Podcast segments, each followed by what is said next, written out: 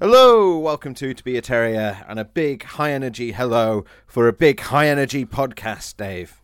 Hey guys! You've taken me by surprise there. That was the second take with that, and last time you did the joke of doing a, a very low energy hello, so you've caught me on the back foot there. Um, last week we spoke before the Rotherham game. We've obviously played twice since then. So it's Huddersfield Town 2, Rotherham United nil, and Huddersfield Town 1, Luton Town 2. We'll start with Rotherham because I think out of the three games in this sort of festive run, Dave, that was the big one. That was the big must win. Obviously, any point you can get anywhere else in Town's position, um, or in any position really, uh, you, you don't say no to. So disappointing for them to lose against Luton. But Rotherham was the big one, wasn't it, with it being a six pointer? Uh, and they won it fairly comfortably, which was great to see.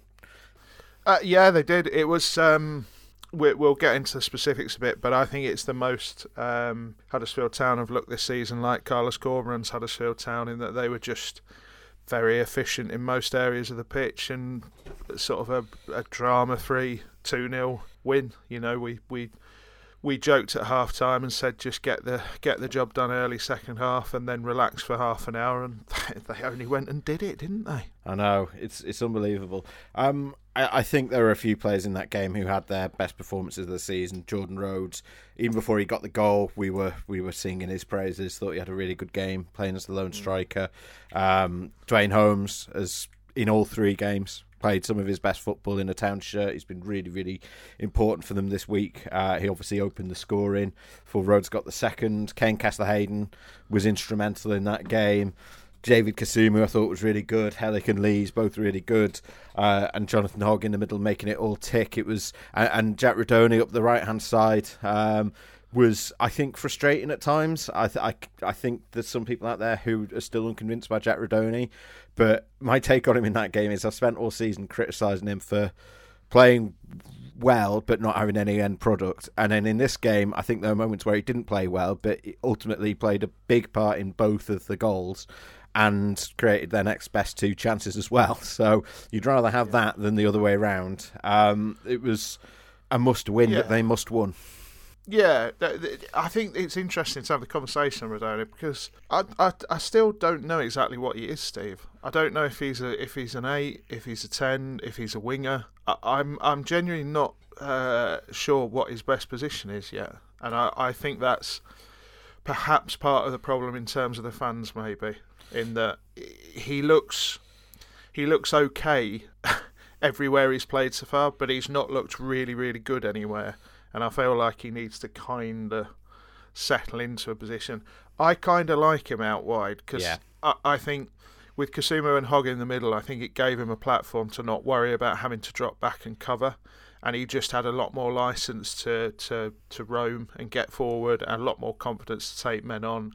And then I thought, uh, you know, I don't want to skip ahead, but I also thought his set piece delivery, he's clearly been working on it without Sorba on the pitch and I thought his set piece delivery was absolutely excellent as well. So, yeah, he, he's an interesting player, Jack Rudoni. I, I, I completely get a lot of people's frustrations with him, and I think you're exactly right. The Rotherham game was basically his Huddersfield Town career to date, in that you kept seeing these sort of moments of real quality and class, but then there were also moments where you, he looked, you know, every inch like a young League One footballer. So, yeah, he's an interesting player.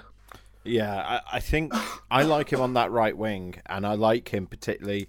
I think weirdly, he and Kesler-Hayden were sort of driving me mad for 15, 20 minutes because they just weren't on the same page at all until midway through the first half, and then suddenly it just seemed to click for them, um, and mm. and they started playing really well as a partnership. And we'll get on to Sorba Thomas later because I think there's a wider discussion to be had there, but I think there's obvious parallels between playing the left-footed Jack Rudoni uh, as sort of a a right-sided ten, um, and mm. and then Kesler-Hayden as a, the right wing back is, is quite similar to what we saw with Sorba Thomas and Danel Sinani last year, where you have a wing back who wants to go on the outside, and you have uh, sort of the right winger, stroke number ten, who's sort of coming into more central positions, which is being mirrored on the other side by by Duane Holmes. I think we talked a bit last week about the system, the three four two one. I feel like that system and and Holmes and Rudoni, that is, I think that's the best role for both of them, playing as uh, sort of number tens who have license to either go wide or to to come into the middle. And we've seen how they've got the fruits from that with Duane Holmes's goals and Jack Rudoni's assists. Yeah, uh, definitely. I th- I think the the system is an interesting one because I, I, am still not totally convinced it's a system that Mark Fotheringham wants to play, but I think it's a system that he's come across that fits his current set of players. He admitted so as much. he, he, told us in the press conference it wasn't yeah. sort of by design, but he sort of stumbled on this formation that works and, and it works. So why not yeah. stick with it? I mean, if he if he keeps Town up and has a summer to recruit, etc., I'd be staggered if they line up next season with the three at the back. I think he wants a four at the back. Mm. Um, but it it's kind of working, and it it provides a little bit of cover in areas that they need cover. And Rotherham was was. I think we have to make the caveat that both me and you thought Rotherham absolutely stank the place they out. Did. I think they yeah. they were they they looked doomed to me, Steve. I mean, they started the season really really well, and I was really I was quite bullish about them because I think Paul Warne had them so well organised and playing a certain way. But you know, Warne's gone, and they just look a shadow. they look a mm. shadow of the side at the start of the season, and they're losing players to injury. They were there for the taking. Now, that's not to sort of denigrate Town's victory or anything like that, but they were there for the taking. If Town hadn't have won that game, me and you would have had to have Roy them because you know you, you, you Rotherham are one of the poorest sides I've seen there this season. So but I, I thought I thought what was interesting is they were quite Town were quite sort of clinical and efficient in a way they just haven't been, and I think like a lot of people are still not convinced about Mark Fotheringham, and it's certainly not me or yours job to convince them about Mark Fotheringham on behalf of the club or anyone else or anything like that. I think me and you still have doubts over certain areas. But when a team looks more organised and looks more efficient like that, that is down to coaching. you know that that is you can't get away from that fact. Yeah, I think first of all, you're right to make that caveat about Rotherham being poor, but I think we need to bear in mind that Town already this season had lost to Rotherham, they'd lost to Wigan, they'd lost to Blackpool. Yeah. You know, earlier in the season they they were losing to teams who were there for the taking. So you can't really give them anything but praise for for turning the corner on that and, and delivering a victory against Rotherham. But yeah, I think I think Fotheringham, you know, we've been saying for a while he's got them more organised. Um, and we'll have some criticisms on that front when we get to the Luton game. But I think on the whole, you know, the XG shows it, the stats show it. The the actual you don't even need to look at XG; you can just look at goals against. When you look at town where town were in the first eight to ten games of the season, sort of really, to be honest, eight to fifteen games of the season. Yeah. Uh, and where they've been the last eleven games, it's it's night and day. It's not to say that they're faultless, um, as we saw against Luton, as we saw in the goal they conceded against Preston, against Watford, but they're a lot better than they were. And, and as far as the bottom half teams go, they're they're currently sort of the best defensive side in that bottom half of the table, which should stand them in good stead in these six pointers. Um, I think as well, you mentioned sort of praising the coach in there. I think there is something to be said in that, and we mentioned touched on it last week. But the players that have that he's left out and then brought back in have been better when they've come back in, yeah. um, which I think speaks well of the work that's going in on the training ground because it's not like those players have built themselves up over game time. They've built themselves up over time on the training pitch. You know, um, particularly Kaine Kesler-Hayden, but also you know Duane Holmes, Jordan Rhodes, um, and uh, well Jonathan Hogg. I think we know doesn't you know is is going to be a consummate pro, whoever's in the dugout, but um, you know he he's been a massive figure since he's come back from injury as well. So I think there are positive signs there, and you know they were much more. We talked against after the Preston game about how much more clinical they were and they've continued that. They've massively outperformed their XG. They've scored five open play goals in these three games, which is more than they'd scored in the previous 16. Um, so you take the, the positives there. Um, but I think it do, does come with another caveat. Our word of the word of the week this week is caveat. Um, that you know, outperforming XG tends not to last, and they do need to be creating more chances, don't they?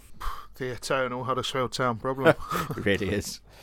I mean, you could I could make a fairly uh, well constructed argument that the season they got promoted, they needed to create more chances. It's just it's always been the perennial Huddersfield Town problem under every manager of the of modern times. I, I do. I think they're being much more progressive now. Yeah. I think there's much more forward passing. I mean, the the the lack of forward passing was absolutely killing them at one point. They are passing forward. They are making I, I think one of the big differences is they're they're attempting risk passes now, which is something that I've been banging along on about for a long time, and they need to do so much more of. They're nowhere near doing enough, but calculated like, risks as well, not just hopeless. Yeah, yeah. You you need you need somebody who's trying to play the ball in behind, who's trying to thread the needle, who's who's trying to make things happen, and um, they are trying to do that, but they don't necessarily have a have a natural fit for that type of player. But I I think that there are things you can sort of point to and say, okay, well that's that's definitely down to you know they're being they're being coached better and you can see the results of that. I think there are other reasons beyond that though. I think there are players who I can't really say it any other way, but there are players I, I think have probably had to realise that when you're 24th in the league, you can't blame managers yeah. for everything. everything. There comes yeah. a point where where you've got to look at yourselves and go, hang on a sec, we're we're 24th here. And I think there has been a bit of that. So we're suddenly seeing an uplift in one or two players. You know, I'm I'm going to name him, but Duane Holmes is as night and day from where he was the last time they played Rotherham, for instance. he was doing your head in, wasn't he? Uh, before this run like of games like you wouldn't believe. Um, and he's still an incredibly frustrating player. I, I, I think you're right. I think he's been good over this run. I'm not quite as high on him as some are. And in both games, I think it's taken the goal to actually get him playing. I think he was, I think he was awful until the goal yesterday. But there's a definite uplift there, and I think that like we have to. We've we did a podcast a couple of weeks ago that thoroughly depressed both of mm-hmm. us. But I think now even in light of the Luton uh, the Luton defeat, which we'll come on to, you know they've had a very good week. Six points out of these these nine is a is a brilliant return, is an, a, a superb return. So yeah, I I think there are there are encouraging signs, but stuff like that, you know, you're exactly right. They've they've got to keep trying to create more. They've got to get to the point where they're scoring.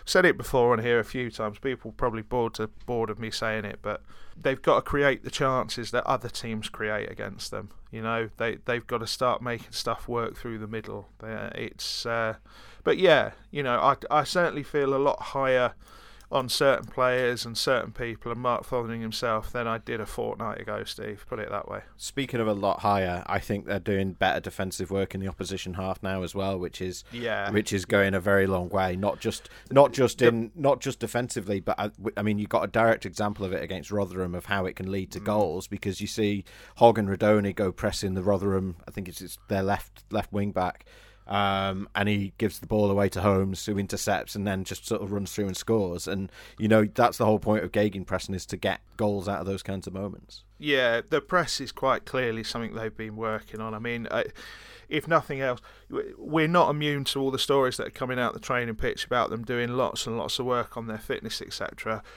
you don't need to sort of listen to rumours, etc. You you can see the fruits of that labour now. They look so much fitter that they are able to press a lot higher, and then if they don't win the ball, they can drop into position a lot better without leading huge gaps all over the pitch, which is what was happening before. And that's that's a big significant thing, Steve. I think that is it's you can't you know that's not to be sniffed at really or written off. And I think that they've also been working on how to play through a press because I think the one thing about Rotherham, we have said they were awful, but their press at the start was really, really good and it was very proactive and it was very high. And Town were really good at just picking them off and picking the space and using the midfielders properly and getting Jonathan Hogg to turn and actually play the ball forward, which is what you know he likes doing. It's what he converted to doing under Carlos Corberan, and ultimately, you know, he became a little bit of a passing midfielder. So getting back to that, I think is is an important thing. Um, but yeah, the the press I think is the one if you were to say to me what is the one single difference, I just don't think they pressed under Danny Schofield. They tried to, yeah, but they were they were undercooked, uh, underfit, and, and just didn't do it as a unit. Whereas now you can't say that, can you? No, I think what Schofield was doing was he was trying to sort of have his cake and eat it by having them pressing high, but also saying, "Oh, but the centre backs need to stay back so we don't get done yeah. on the counter." But that just makes it worse because you end up with, then with a massive sort of forty-yard gap between your midfield yeah. and your back line. Which you know, you go back and watch that Burnley game, the amount of times they got, and we know Burnley are you know they're top of the league, but um, the number, the amount of space they had was was shocking. Fotheringham has got the the back three pushing up basically to the halfway line now, and as soon as the opposition look to play it forward, they'll drop back ten yards um, and go and defend, and that comes with its risks, as we saw against um, Watford, and we got sort of an early.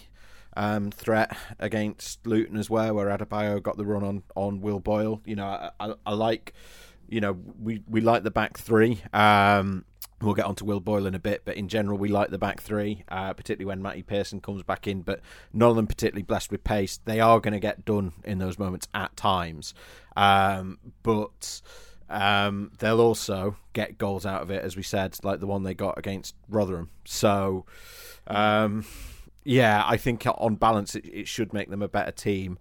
Um, that all said, we, we then go into the, the Luton game, don't we? Um, and hmm. they yeah. But before it's our word of the week, we are going to go into this game in some detail. But I'm making the caveat this time, right from the off. Luton are a really good side. They move the ball really well. They had players on the bench who changed the game. They're well coached. They're well drilled. They are a good side. I saw one or two people slightly went off the deep end, but on the whole, I think there was a very appropriate and sensible reaction from most yeah. town fans on social media, which was was good to see because. I had, I, I think I had Luton down as playoff winners at the start of the season, and I, I, I kind of haven't seen anything to change my mind on that, if I'm honest. Yeah, and they went ahead, Town. Duane Holmes again, um, getting on the score sheet. Um, it, it was uh, an assist for Jack Rudoni, but I'm not sure he particularly intended it to be an assist. Uh, just a, an underhit shot. The weakest, the weakest shot of all time. yeah. um, so they get ahead in that game, and um, I think obviously they then they then end up losing the game, and I think. I understand Mark Fotheringham being fuming about it, um, and I think that was an appropriate response from him as well, because you know, he prides himself on the defensive work first and foremost, and the defensive work for both goals was, was not good was enough. Poor. Little little bit unlucky in that Helik thought he'd got it off the line, and then obviously the referee's watch buzzes uh, turned on this time. Uh, the goal line technology at that end, um, but um, the watch buzzes and, and it's a goal, and then the second goal we know it's you know there's there's big failures in in the build up to that as well. We are critical of that, and we have further criticisms that we'll get into, but I think I was a little bit more generous on on this game than I would have been a few weeks ago.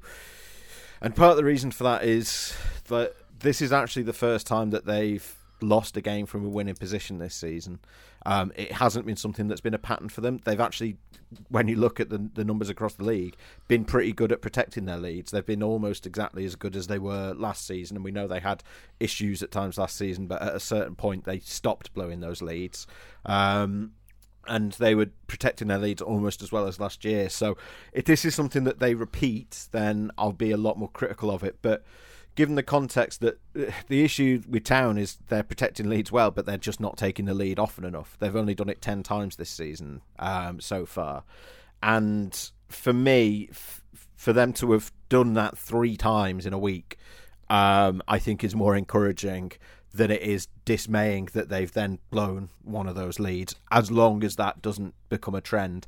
That said, the defending is, is not good enough on those Luton goals. No, it's not. It's nowhere near good enough. I, I think the first goal it, it's also, as Mark Fothering pointed to, it's also the timing of them, Steve. Yeah. I mean, like to to concede five minutes before half time and five minutes before the end is is bad. Um, I think to concede in the manner they did, which is having lots of defenders in the box on both goals, but both goals come down to a, a player really being able to pick his spot, Yeah. um, is not great. I think there's a lot of contributing factors. I think we probably need to talk about individuals, and I think Yeah. we, we probably need to talk about one to begin with. There's a lot of talk around Ruffels and Boyle. I think we need to start with Boyle because I, I, I think he has qualities and he has uses. I think playing three championship games in a week is as a starter is perhaps not one of them, Steve. Yeah, he he was. I don't think there's any secret that he was signed to be backup. He was signed to play the role Naby Sarr played last year, where where you're playing mm-hmm. him ideally no more than sort of ten games a season, and if you do, it's because you've had a major injury like Matty Pearson, and I think. There's there's been a lot of people saying because I talked in the conclusions about whether they need someone to replace Hogg, uh, by which I mean an exper- and by, by which I mean when Hogg is injured or unavailable because he is going to pick up injuries before the end of the season. We we know this about him. Um, that's not a criticism, but they don't have anyone with his um, experience to come into that midfield. They have players with sk- similar skill sets, but no one with that level of experience to help coach them through games and coach them through um, moments like that. Um, and I don't think it's a coincidence that they conceded those goals, the first goal immediately after he went off the pitch. But I didn't highlight. Oh, and they also need a new left back. Um, I I had highlighted it in the what they need in this transfer window um, that they might want to look Yeah. at a left back. Um, but I think I think with Boyle in particular, Matty Pearson's going to be back in, in a matter of weeks, and I think Will Boyle has done better than I expected him to. I think he's had a couple of man of the match outings um, against QPR and Blackburn. I think he's had more good moments than bad, and it's frustrating on the day when you lose, you know, the the, the Luton winner. Um, from him getting his positioning wrong to begin with, and then sort of getting wrong-footed by the cross um, when he should be, you know, one cutting it out, or if not, staying on his feet and getting in a position to block the shot. He does neither of those things. But I think he's, you know, he is the fourth choice, and Matty Pearson's going to be back soon. So I don't see that as sort of an urgent worry at this stage. Um, and on Ruffels, mm, I I don't think Ruffels is great. I think he's been broadly fine, and a lot of people disagree with that. I know, but I think he's been broadly fine. He doesn't block crosses as much as he should do. Uh, I think that's fair to say. Um, but I'd be interested to see how he gets on when he's got a different centre back next to him, and I know that you feel the same way too. Yeah, absolutely. I, I think it's not. I, I don't. I'm not picking on Will Boyle when I say this or anything like that. But he is fourth choice, and I I do think he. I mean, he just doesn't progress the ball very well at all. So if you talk about all his qualities are to do with defending, okay? Because on the ball, he's incredibly one-footed. He doesn't want to pass very progressively, and I think you know, he had that rampaging run in the first half up the left wing. But I think if you were going to play with overlapping centre backs, Will Boyle is not the man you want for that job, shall we say. And I think the thing with Ruffels, I think Ruffels is a very competent defender who has a couple of obvious failings, but you put them as a pair on that side. Bear in mind that was the um, what? It's the I think the third game in a row that a team has targeted that side Yeah. because of Boyle and Ruffels. It's the So obvious they are- link, isn't it? That side. So they are constantly being, you know, that that's where the, the the threat is is coming from. It's it's difficult for them, and I I think Ruffels is a far better player than Boyle. In truth, um, I don't think Boyle is a bad player, but I think those games where you've talked about him being man of the match, what's interesting there is they are the games where defending is forefront Yeah. and what you're looking for is somebody to throw themselves in front of the ball, to head the ball clear, to just try and lunge and, and get there, to to just I, I I can't really say this without it sounding disparaging. I don't really mean it to be disparaging, but it's your sort of lump of a defender that Mm-hmm. you need for those games. Whereas, you know, you look at Elise and Lees isn't really a lump. He he can pass it progressively. He likes to. He, his dirty work is he likes to get there a couple of seconds before it happens. You know, he he likes to.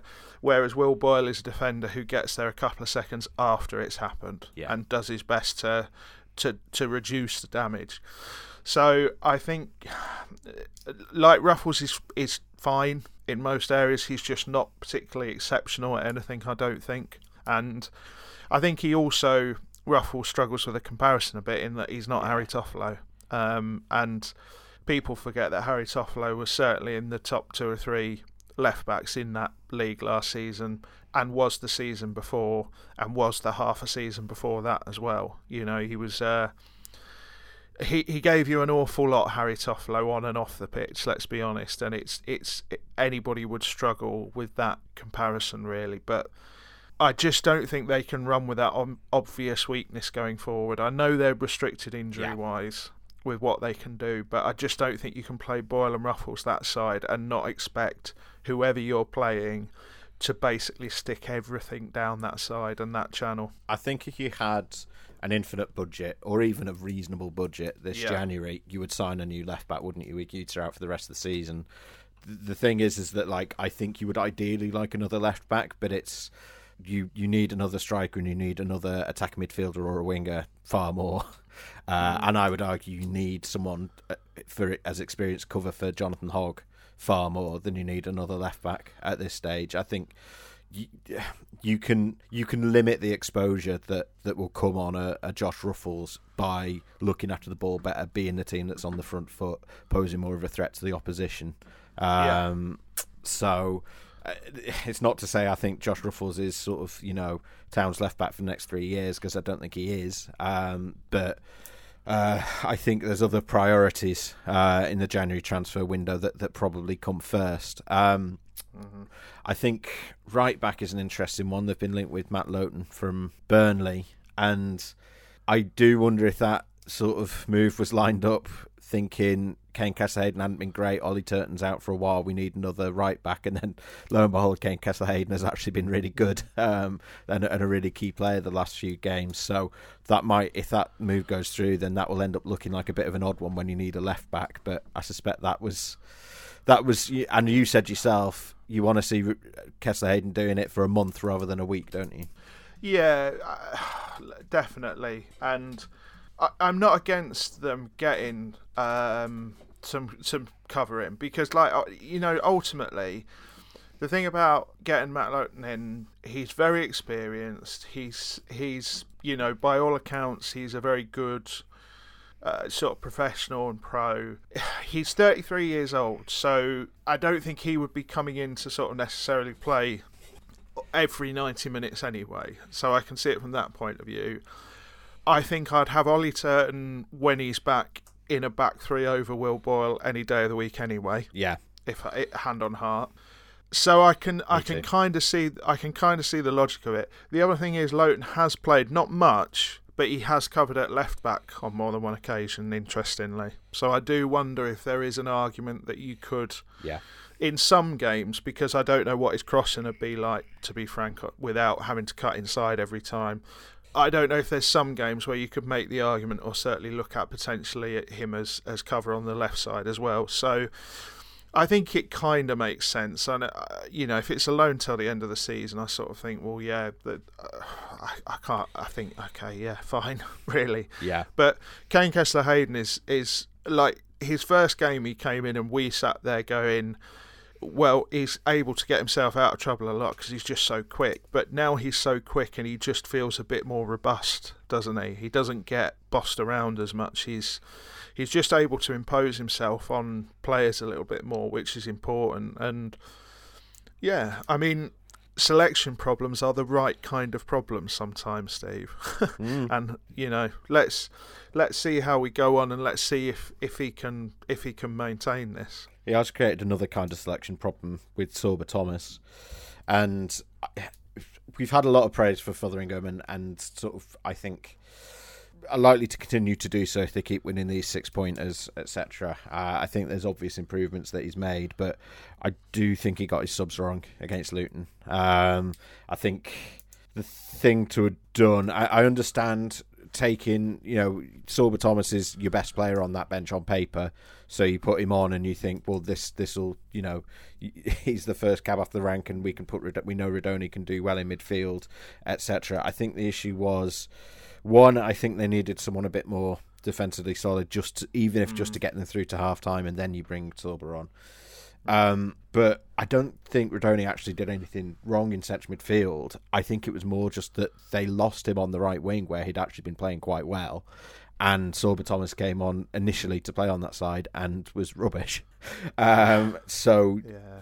that I think hindsight is twenty twenty, but I think that was the wrong move, and I'm not sure if at that stage of the half at one 0 Fotheringham would necessarily do that again. Yeah, I I wouldn't have bought Sorba on. I'd, I'd have bought. I'd have got Cameron, and I think what didn't help the uh, optics of that was when Camara came on. I thought he was excellent. I thought he was really. Are we really are we camera are we camera now, not Kamara?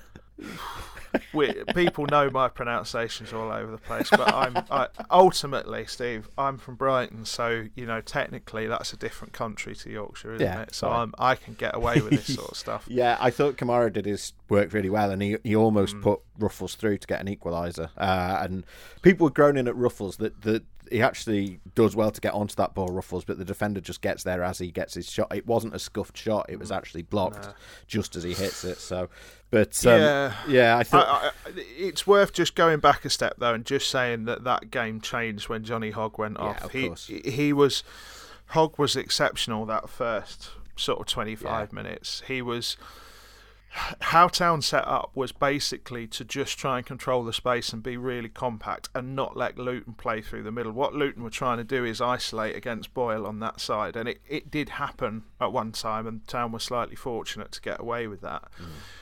But Hogg was so important to doing that and getting them organised and getting the wing backs to come in and actually, uh, you know, make it really narrow. And when he went off, you just saw that the the shape of Town's team changed, and th- that wasn't intentional. You know, you, yeah. I saw Mark Fotheringham was going mad about it just before half time, and I saw him going mad about it in the second half as well. Um, and like Jonathan Hogg, we've I wouldn't say we've criticised Jonathan Hogg, but we've pointed out that there.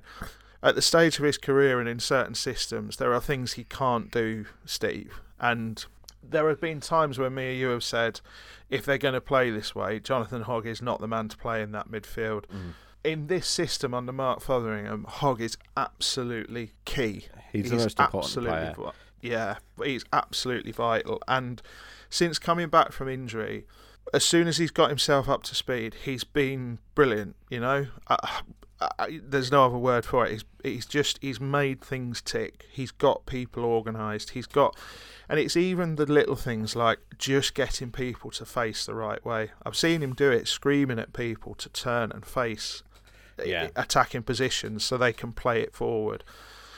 And when he went off, that was when the game changed. That was the the turning point of the game, and um, it would be interesting to see how that game would have gone without that injury. But he walked off. We watched him walk off absolutely fine. We watched him walk down the tunnel absolutely fine. You asked the question in the presser after how is he, and they said he just had tight calves, and but it was the right thing to do to come off at that point.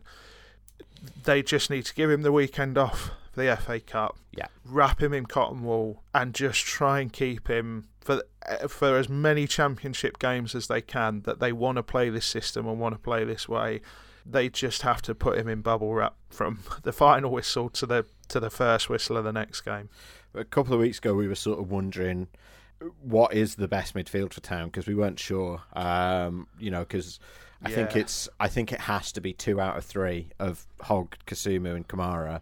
I, I think they're probably not got enough going forward between the three of them to play as a three. Uh, I might mm. I might end up being mistaken on that, but that's my gut feeling on it. Uh, I think Hogg and Kamara want to be playing more or less the same role. Um, but uh, I think Hogg and Kasumu is looking like the best one at the moment by by a mile. Like it's it's the closest thing they had to Hogg and O'Brien last season, and we've said all season that that people I think mistakenly thought Rudoni was the O'Brien replacement. He absolutely isn't. Kasumu is the O'Brien replacement in terms of winning the ball, carrying the ball forward. Um, and uh, and not offering a lot in the final third, but there you go. Um, but um, but no, I think I think you know compare Jonathan Hogg next to David Kasumu to Jonathan Hogg next to John Russell, and Yeah. and you know that's not a, a knock on Jonathan Hogg. It's you know it's it's complementary flavors, isn't it? You know you wouldn't put sugar on a hot dog, uh, so and that doesn't mean the hot dog's bad or that the sugar is bad, but you know it, it doesn't work together. So You you might if you're American.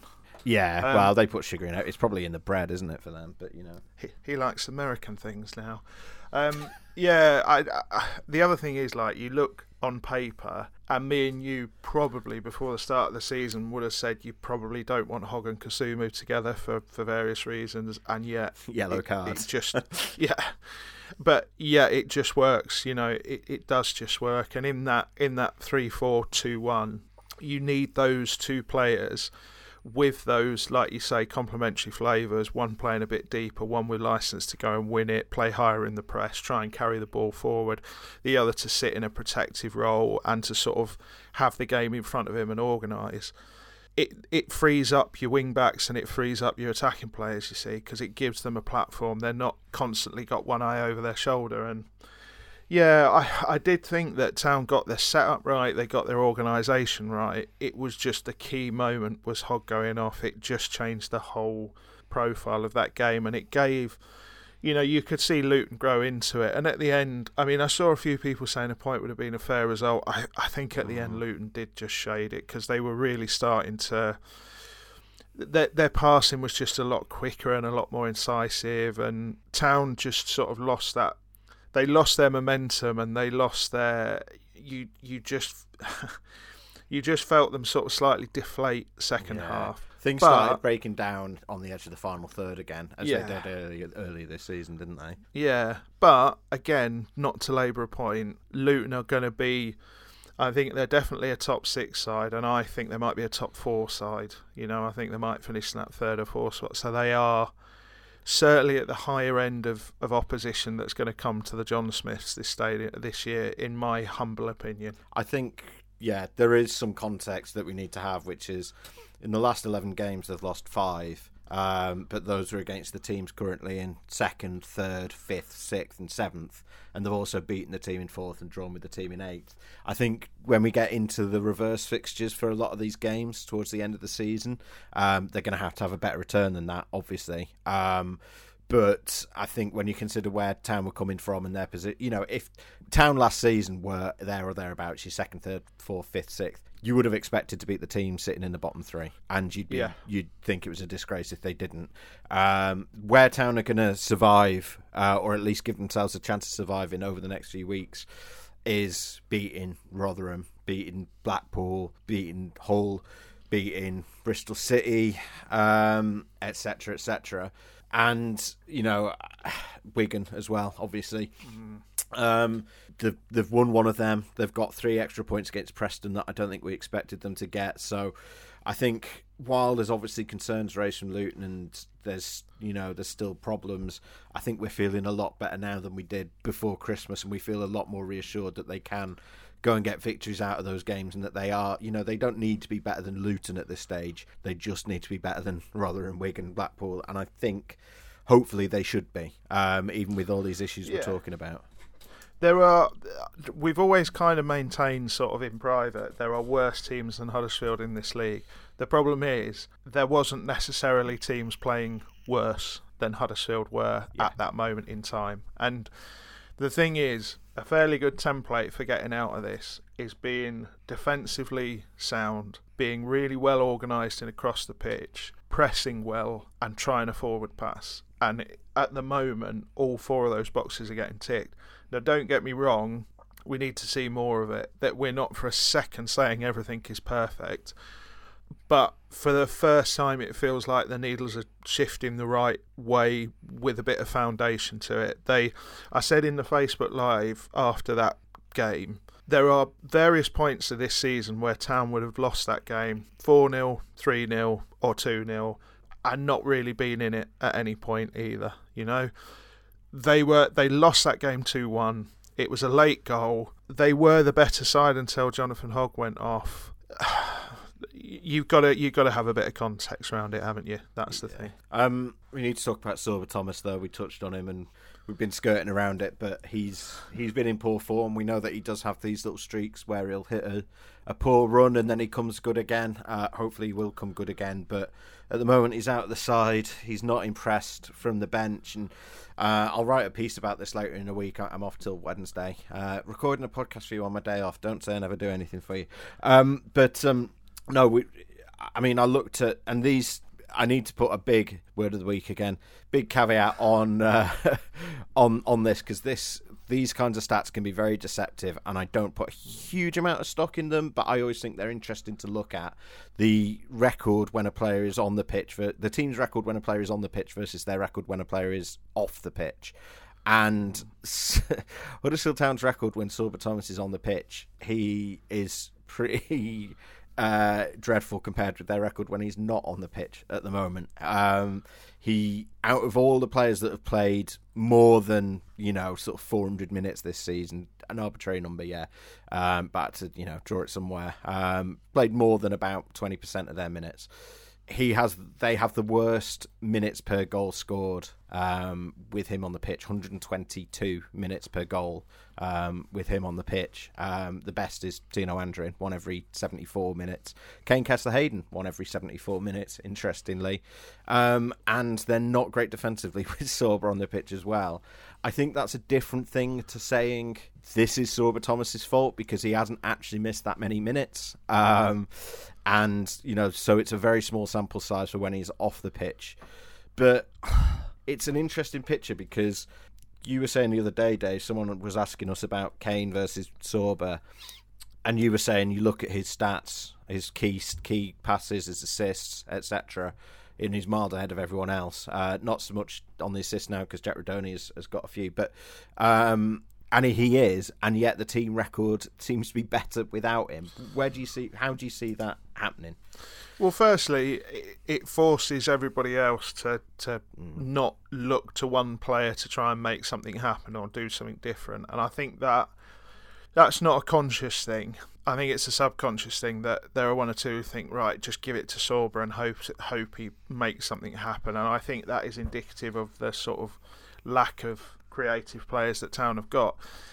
I think the second thing is, as I said, I don't necessarily think it's a Sorba thing. I think that I I'm not going on any sort of inside info, but I do think one or two players have had a slight reckoning in that they've realised this we can't just get away with blaming things on a manager or other circumstances. There comes a point where we've got to pull our socks up and get ourselves out of this. So but the other thing I think it's slightly important to say about Sorba, he is a streaky player, as you said. When he, what you have to do is really cash in on those times where he goes on those sort of five, six, seven game runs where I wouldn't say he's unplayable, but you know every set piece is bang on the money. Um, you know he's carrying the ball really well to take the pressure off, and all those things we know he does really well when he's not in form, he's sort of being such a visible member of that Huddersfield Town squad doesn't help him, you know, because mm-hmm. the the optics of that are every everybody looks to Sorba Thomas, don't they? He is front and centre of most things Huddersfield Town and has been for 18 months. But I think the other side of this, just to talk about Sorba himself, he's played so much football, Steve. Yeah, insane amount he, he compared to anybody else, he has played a, a nuts amount of football. He had the the most minutes in the squad last season by quite a way. He playing for Wales. He's been away to a World Cup, and like having an extra week just doesn't cut it sometimes. What he really needs is a summer, like a normal, standard length, proper summer with pre-season. I think because he just to me, he just looks a little bit mentally tired and a little bit physically tired. Not you know? to, not I, to forget, he he worked his socks off to get back from that injury towards yeah. the end of last season as well to be fit for the playoffs. Yeah, and he returned early in the summer, didn't he? Mm-hmm. I think you know, like I say, he is comparatively just done a huge amount of work and. I, like foot, being a footballer is a brilliant profession, and you know we're all jealous that we weren't good enough to be professional footballers, etc. But it, it is a job of work, and the workload is immense. And you know, as I said, he's he's been away to World Cups and on international duty when others haven't. He's he just looks to me like, uh, I mean, it's a weird thing to say, Steve, but in a in a way, the best thing he could do is a hamstring and have like you know a, a month a month out of it and then two or three weeks getting back up to speed. I don't want him to do that. No, Please don't take that as me saying I want him to do a hamstring. Analyst analyst demands Huddersfield Town injury. but it's it's he just looks a little bit you know as i said it's not about people will think when you say oh he looks tired people immediately go well you know there's that horrible well he's paid x amount a week he shouldn't look tired and all that it's not a conscious thing it's just when you've just you know everything's a little bit heavier from your touch to your to your legs as you're running etc and again it's not a conscious thing i'm sure if you asked him he'd tell you he felt absolutely fine but yeah, I think there's a lot of contributing factors. I I've seen some stupid things about Cristiano Ronaldo and Portugal and Huddersfield Town and Sorba Thomas. Huddersfield Town needs Sorba Thomas. Yeah. Let's let's not forget if Huddersfield Town hadn't had Sorba Thomas the first two months of this season, they'd probably be effectively down already. Yeah, you, you know his exactly. his contribution in terms of his assists and and his work from set pieces, which was the only way they were scoring. They never would have reached the playoff final last season without him. The amount of set piece goals he set up, um, not to mention you know uh, several, quite a few games where he was actively brilliant from open play. Um, but you know we're not trying to hide the fact he he has been poor. Um, Oh, I th- when he came on yesterday, I thought I- I'll put it out there, Steve. When he came on yesterday, I thought he was terrible. Mm-hmm. I thought it was absolutely terrible. I thought he was he was that that's the worst I've seen him play in a long time. And he was like you could see from his body language he was so frustrated with himself. He knew it wasn't it wasn't working. It it wasn't clicking. He knew himself. There was that free kick. I mean, I think he did it twice in the game. I think there's there were two set pieces he just put straight out to touch, and I mean that that Sorba Thomas just doesn't do that. not twice in so a game, he was off maybe it. once. Yeah, he, He, he also he had, was- but then he also had that one, you know, where he whipped a brilliant whipped ball in that Helik nearly nodded in, and Adebayo was very alert and basically blocked it as soon as Helik headed it. Otherwise, I think that would have been in. So, Hmm. you know, even when he's having a bad game, he can come up with, with something. sorry, I've just had I've, I've just had a sports mix and it's just gone down the wrong way, and uh, that's why I couldn't talk then. Which, which I- sport but- was it? well, it? I think it was a cricket bat. But while I have this platform, it's worth saying that since Maynard's took over Sports Mix, they're a travesty, and they need to give them back to Lions as soon as possible. And Sports Mix fans, if you're out there, what you really want is to find a shop that sells Lions and get on the football gums, because that's what Sports Mix are now. Right, there you go. Keep keep Maynard's out of sweets. yeah. um, but I've got a platform, Steve. I'm going to yeah, use yeah, it. yeah. Fine, fine, fine. Yeah, I, I think Sorba as well. I think he struggles to play with Kaine Kesler, and I think they are too similar. Yes. I would be quite interested, and I'm surprised he didn't try this later on uh, in the game when it became apparent that, that he wasn't particularly, you know, that that.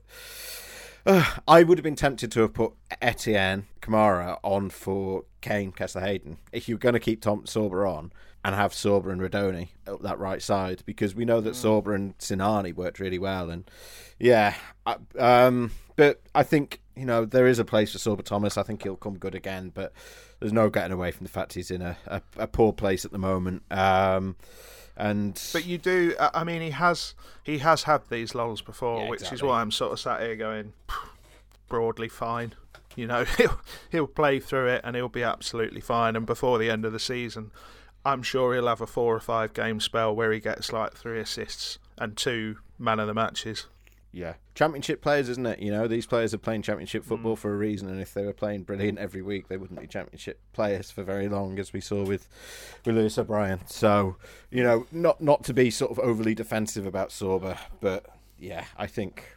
I, I, I don't think I'm sort of at the point of he's crap, get him out, sell him in January at all. Which No, far from it. so yeah, we'll we'll see what what January brings. Obviously, as I say, we mentioned the Matt Lowton link. Uh, we'll see what comes of that, and Florian Kamberi is going to come in as well. We talked about him a few weeks ago, so we won't labour that. But we'll see what else the window brings. And going into the FA Cup now, you you think make eleven changes, don't you, against Preston?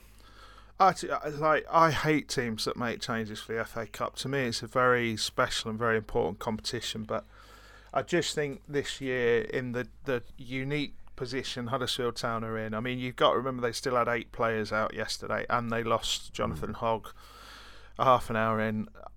I just I just think when I say like play the B team, you got. I'm not saying just a load of 17 year olds. I mean, you got to remember there's a lot of players on that bench who haven't been involved much at all this season, and it's just a chance to get some mileage in one or two legs that perhaps haven't had enough. I think, and I just, as I said, I don't advocate it normally at all. At all, and people can go back and listen to our podcast around FA Cup games, and they'll hear me saying that but I just think this very unique situation, if he made 11 changes for, for the game, uh, I would go absolutely fair enough. I don't think anyone's going to. They'll they'll boo if they lose 4 0 or 4 1 again, but I. I don't think anyone's going to really care about the FA Cup no. next week, are they? Apart from the, the very sort of die-hard uh, traditionalists, um, which I uh, which I usually am, but I just uh, bigger fish to fry, isn't it? Yeah, and the squad's a bit threadbare at the moment. like if you go and play that team that's just played three games in eight days, yeah. and then you start with the same unchanged sign, and you lose two to hamstring injuries, that's a disaster. So why even risk it, really? Yeah, my wife's just desperate for them to get through and for Wrexham to beat Coventry, and then they can play Wrexham because we just watched that all of that documentary over Christmas, and now she's in love with bloody Wrexham. well, my wife's just in love with Ryan Reynolds. Well, mine, is, Wrexham. mine is now. We hadn't seen him in anything apart from that one episode of the X Files where he dies in the cold open. Uh, well, uh, to be fair, we we've watched loads of Ryan Reynolds films, unsurprisingly, and every single one ends the same way, which is my wife looking at me and just mouthing the word "why." Uh, what's your musical recommendation to start the new year? Uh, we be the crew, the Guess Who, the J U R A S S I C. Where in the place to be? It don't stop. It make got the rhythm that makes your fingers snap, crackle, pop, pop, fizz, fizz. Normally gets the show plus handle our business. Been listening to Jurassic Five a lot, Steve. Basically, that's what it comes down to. I love Jurassic Five. Have done for years. Uh, J5 is is one of their many superb albums, but it's a double album, so there's a lot to it. But I would I would basically just go on Spotify or your your music app of choice and just pull up a playlist. Did you say Winnie the Pooh in there? No. okay. We be the Guess Who. okay. Uh, my recommendation. Uh, I don't know why I did a noise like a creaky gate there. Uh, Yaya Bey. There you go. You said I wasn't into hip hop a couple of weeks ago, and it really upset me. Anyway, uh, Yaya Bey, nice R and B album from last year. It's very uh, very chill. Uh, the album is Remember Your North Star. So that's mine for you, and we'll be back with you next time. I think, Dave. Yes, please visit my website www.pleasegivesportscomes back to sportsmix back to lions. Excellent. Uh, and thank you to everyone as well, by the way, who, after me talking uh, about my mental health a couple of weeks ago, has sent lovely emails and tweets because uh, I almost forgot to mention that and did forget to mention it last week, but really, really genuinely appreciate it. So thank you very much. Uh, we'll see you next time. Goodbye. Goodbye.